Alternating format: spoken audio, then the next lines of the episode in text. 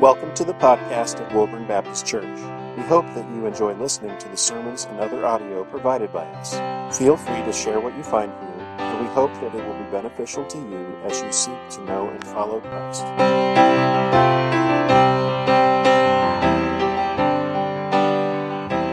Luke chapter 1. Yesterday, we hosted a baby shower here.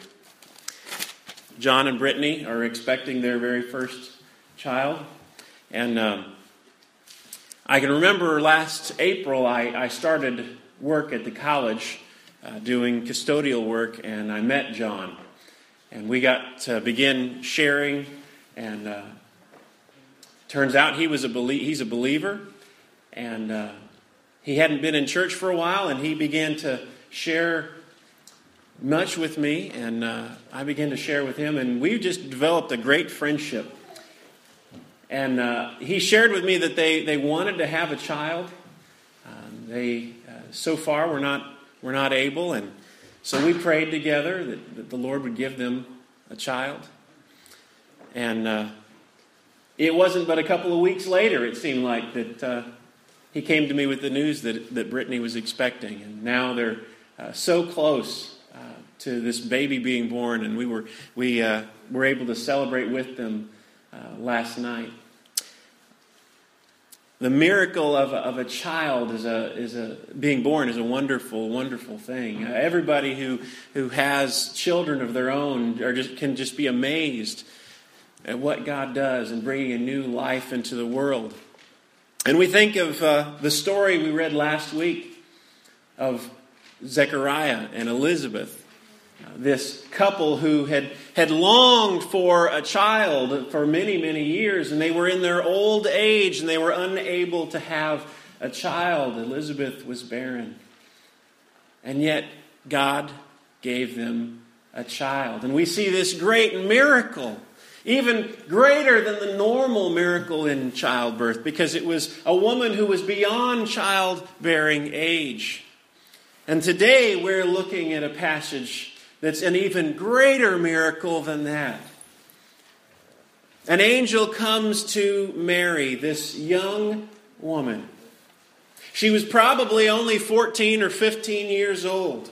She was engaged to Joseph to be her husband. And in those days, engagement was legally binding. It was such that they would have to have a divorce to be able to, to break up. She was engaged, yet they hadn't yet consummated their marriage. And this angel comes and says that you, Mary, will be with child. And Mary understandably asks, How can this be? That just doesn't make sense. How can I be the mother of a child when I've, I have not yet even been with a man? And the angel explains to her that. Uh, the child that she is to give birth to is the very Son of God. That the Holy Spirit would come upon her, that she would conceive a child that would be called the Son of God. Christmas time, Advent, that's my favorite time of the year to preach. It's my favorite time of the year overall. But to preach, it's just a wonderful, wonderful time I love to preach at Advent because I, I, think the whole goal, the whole purpose of preaching at this time of the year is to warm our hearts in expectation and worship. Worship of that God who became a man, who stepped out of heaven and lived among us. So my goal today is not to go to get you to go out and do something, but while we're right here to see Jesus for who he is, for our hearts to be warmed to who Jesus is and to look at him and just to adore him. We sing that song. We sang it last week. Oh, come, let us adore him. Oh, come, let us adore him. That's what we should be doing this morning as we meet together and we think about the birth of Jesus. So let's read our passage from Luke chapter 1, starting in verse 26. In the sixth month, the angel Gabriel was sent to God to a city of Galilee named Nazareth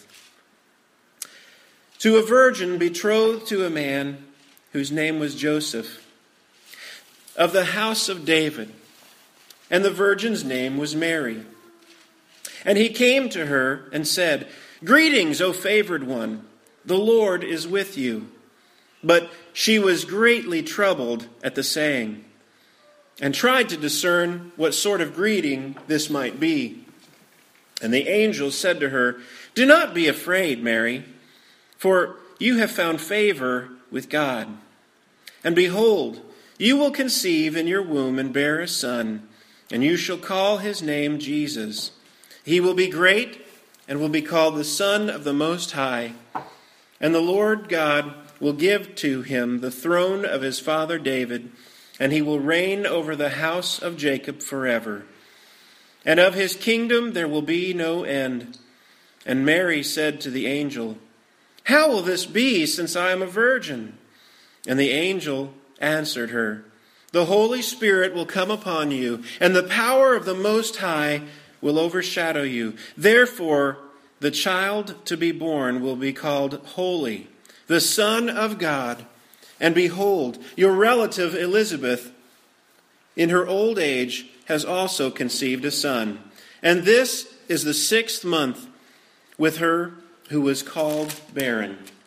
For nothing will be impossible with God. And Mary said, Behold, I am the servant of the Lord. Let it be to me according to your word. And the angel departed from her. Let's pray. Father, we thank you for this day, and we thank you for your word. Lord, I pray that you would give us ears to hear your word and eyes to see. And Father, I pray that you would warm our hearts, that you would overwhelm us in adoration of your Son. Father, be with me, a sinner saved by grace. Lord, I don't deserve to be up here preaching, but you've called me. And I pray that you would give me the strength to speak your word this morning. Fill me with your spirit in Jesus' name. Amen. It picks up where it did it left off last week. Elizabeth had been told she would have a child. And here in verse 26, it says, in the sixth month, that would be the sixth month of Elizabeth's pregnancy. The angel Gabriel had come to Elizabeth, and now the angel is coming to Mary herself. He comes to a city in Galilee called Nazareth. What is Nazareth? Where was Nazareth? It was just a, a little out of the way place. It wasn't anything of prominence. It wasn't like Jerusalem. When the angel came to Zechariah, he came to Jerusalem where he was serving in the temple.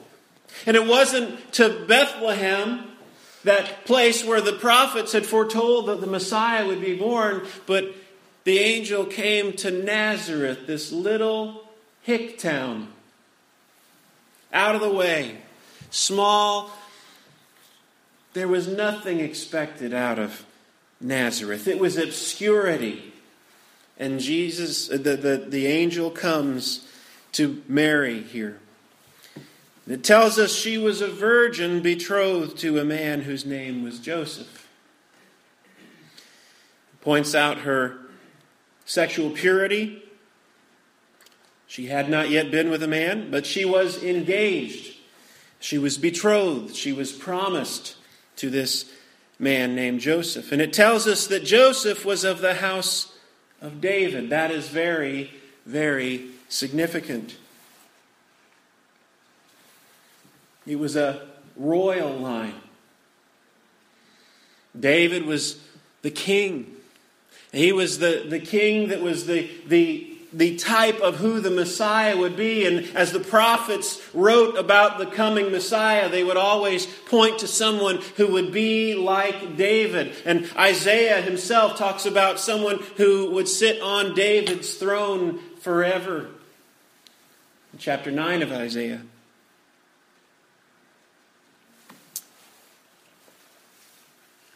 The virgin's name was Mary. And he came to her and said, Greetings, favored one, the Lord is with you. Well, we can think of that as just a regular greeting.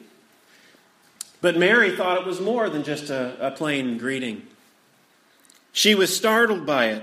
She was greatly troubled, it says. What was so startling about this? She was thinking, What is so favored about me? I'm, I'm no one. There's nothing great about me. How could I be visited by this angel? How could you be calling me favored one?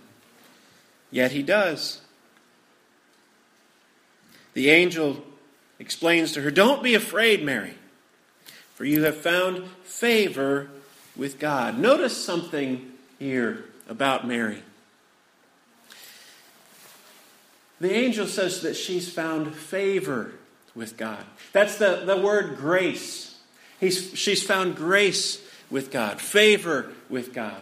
We think of Noah. I, I, at least I think of Noah. Noah found grace in the eyes of the Lord. When the whole world was wicked and sinful, when every thought in the hearts of man was only evil continually, God looked on Noah and he found grace in the eyes of the Lord. That same kind of language here. The angel comes to Mary and says, You have found favor, you have found grace in the eyes of the Lord. It wasn't because Mary was such a good person. It wasn't because of anything good or desirable in her. It was only God's grace in choosing Mary. That's salvation for us. When we come to Jesus, it is not because of something good in us. It is not because we are smarter than anyone. It's not because of the family we were born in. It's not because of any of those things. But it is only by the simple and sovereign grace of God. That's why God can take the most hardened sinner and save anyone. Because it doesn't depend on how good we are. It doesn't depend on how smart we are, it depends solely on God's grace. This angel says, You have found favor with God, and behold, you will conceive in your womb and bear a son, and you shall call his name Jesus. In the Hebrew, that would be like Joshua. It's a name that means the Lord saves. That's the name that Jesus had. The Lord saves. You shall call his name Jesus, and he will be great, and he will be called the Son of the Most High. Jesus, Emmanuel. He is going to be called God's very Son. Who else could be called God's Son, the Son of the Most high. Well, Adam, in a way, was called God's son when God directly created Adam. But here, it's something even greater. Adam was born without a mother and a father, he was just directly created. Jesus here was born of a virgin with no earthly father. The Holy Spirit just formed Jesus within his mother Mary's womb. Miraculously.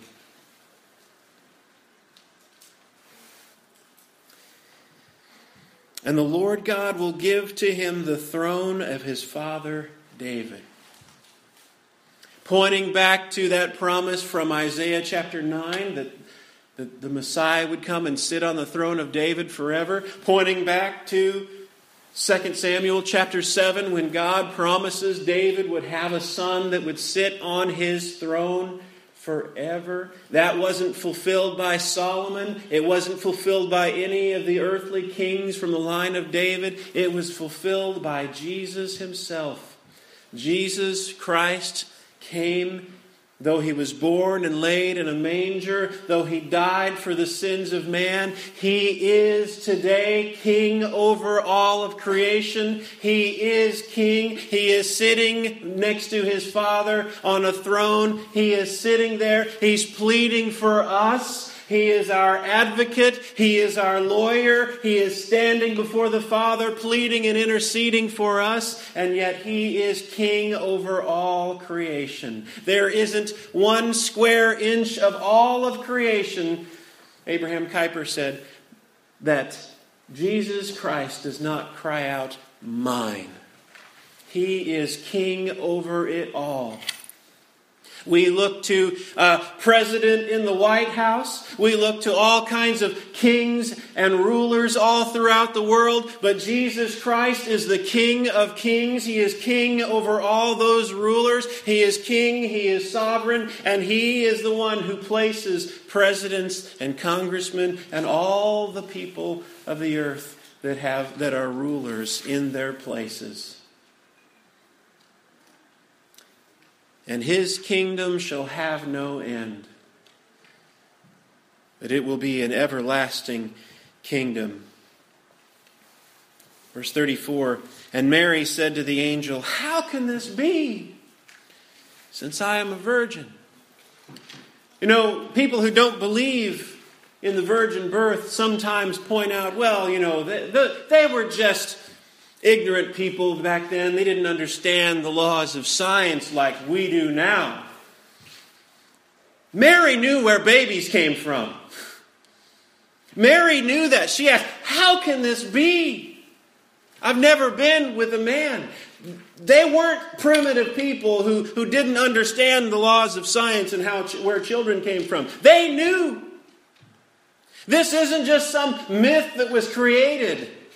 This is true history. God intervened in human history. He came and he became flesh and dwelt among us, as John 1 14 says. Verse 35 And the angel answered her, The Holy Spirit will come upon you, and the power of the Most High will overshadow you. Therefore, the child to be born will be called Holy, the Son of God. No, you know, Muslims, Islamic scholars, they, they, they point to Christianity and they, they have a total misunderstanding of what Christians believe about Jesus and about, about uh, the fact that Jesus is God's Son.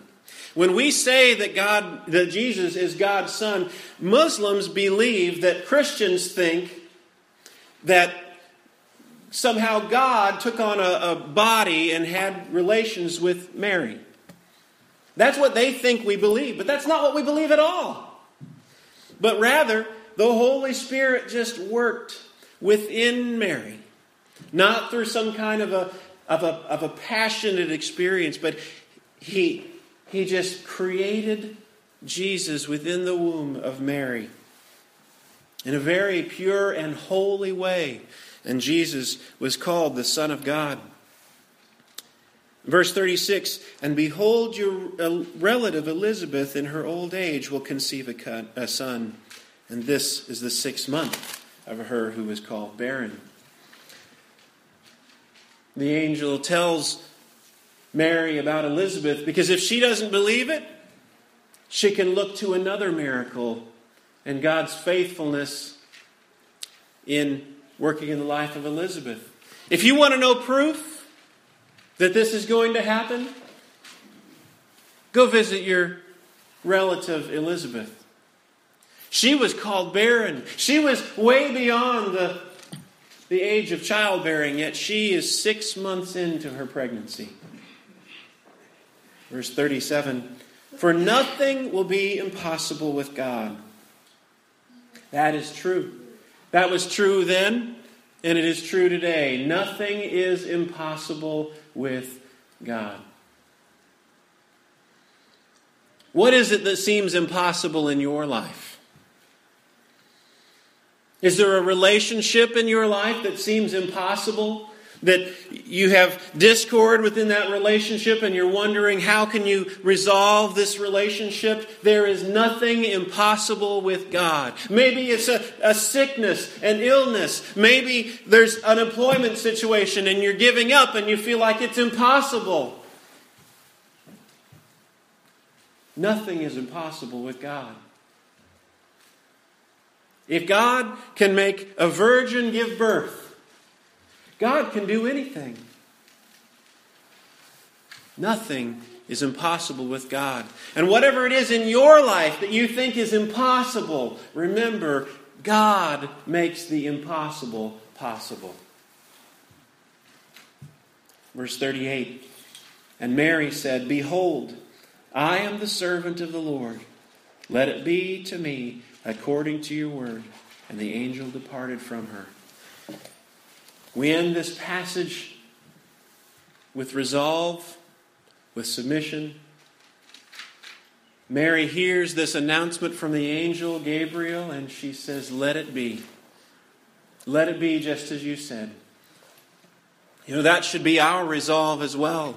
When God comes to us and tells us what we are to do, when we think it's impossible, we just trust and say, whatever the Lord desires. Whatever you're calling me to, I want to follow you, Jesus. And whatever you say, let it be done. I hope that as we've looked at this passage this morning, that it has caused worship to raise up in our hearts, to think of God who existed from all eternity, the second person in the Trinity, who had been beside his Father from all eternity. And this angel comes and tells this young girl that she will be the mother of the Son of God. What happened then was impossible. They knew just like we knew. We know. Virgins don't have babies. But yet God made the impossible happen. And in the midst of all of that, it's the fulfillment of God's promise. Genesis chapter 3, verse 15 God promised that there would one day be a descendant of Eve who would come and who would crush the serpent's head. God promised Abraham that one day he would have a son, one day he would have a seed, that kings would, would come from his line, that he would be, be a blessing to all the nations. God promised David that he would have a son who would sit on his throne forever. And in Jesus, we see that God has been faithful to all of those promises. Let us worship Him this morning. Thank you for listening to this message from Woburn Baptist Church. For more information, please visit us at www.woburnbaptistchurch.org, or you can also like us on Facebook.